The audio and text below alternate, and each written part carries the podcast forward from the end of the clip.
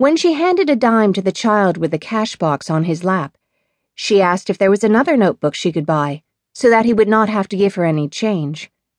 The boy looked perplexed and said no. It was greed that had made her ask, but when the memory came back, it often did when she took the notebook out of her suitcase for another interview, Auntie Mei would laugh at herself. Why on earth had she wanted two notebooks when there's not enough life to fill one? The mother sat still, not touching the spoon, until teardrops fell into the steaming soup. Now, now, Auntie Mei said. She was pushing herself and the baby in a new rocking chair.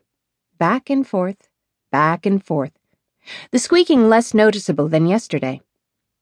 I wonder who's enjoying the rocking more, she said to herself. The chair, whose job is to rock until it breaks apart, or you? Whose life is being rocked away. And which one of you will meet your demise first? Auntie Mei had long ago accepted that she had, despite her best intentions, become one of those people who talk to themselves when the world is not listening. At least she took care not to let the words slip out. I don't like this soup, said the mother, who surely had a Chinese name, but had asked Auntie Mei to call her Chanel. Auntie Mei, however, called every mother baby's ma, and every infant baby. It was simple that way. One set of clients easily replaced by the next. It's not for you to like, Auntie Mei said. The soup had simmered all morning and had thickened to a milky white. She would never have touched it herself, but it was the best recipe for breastfeeding mothers. You eat it for baby. Why do I have to eat it for him? Chanel said. She was skinny, though it had been only five days since the delivery.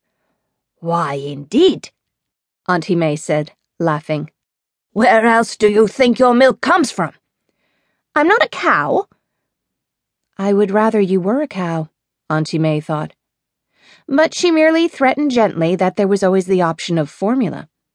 Auntie Mei wouldn't mind that but most people hired her for her expertise in taking care of newborns and breastfeeding mothers. The young woman started to sob. Really, Auntie Mei thought. She had never seen anyone so unfit to be a mother as this little creature. I think I have postpartum depression, Chanel said when her tears had stopped. Some fancy term the young woman had picked up. My great grandmother hanged herself when my grandfather was three days old.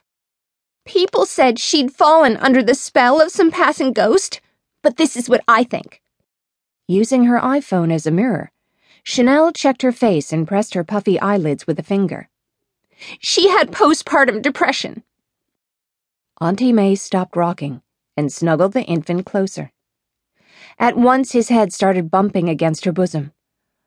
Don't speak nonsense, she said sternly. I'm only explaining what postpartum depression is. Your problem is that you're not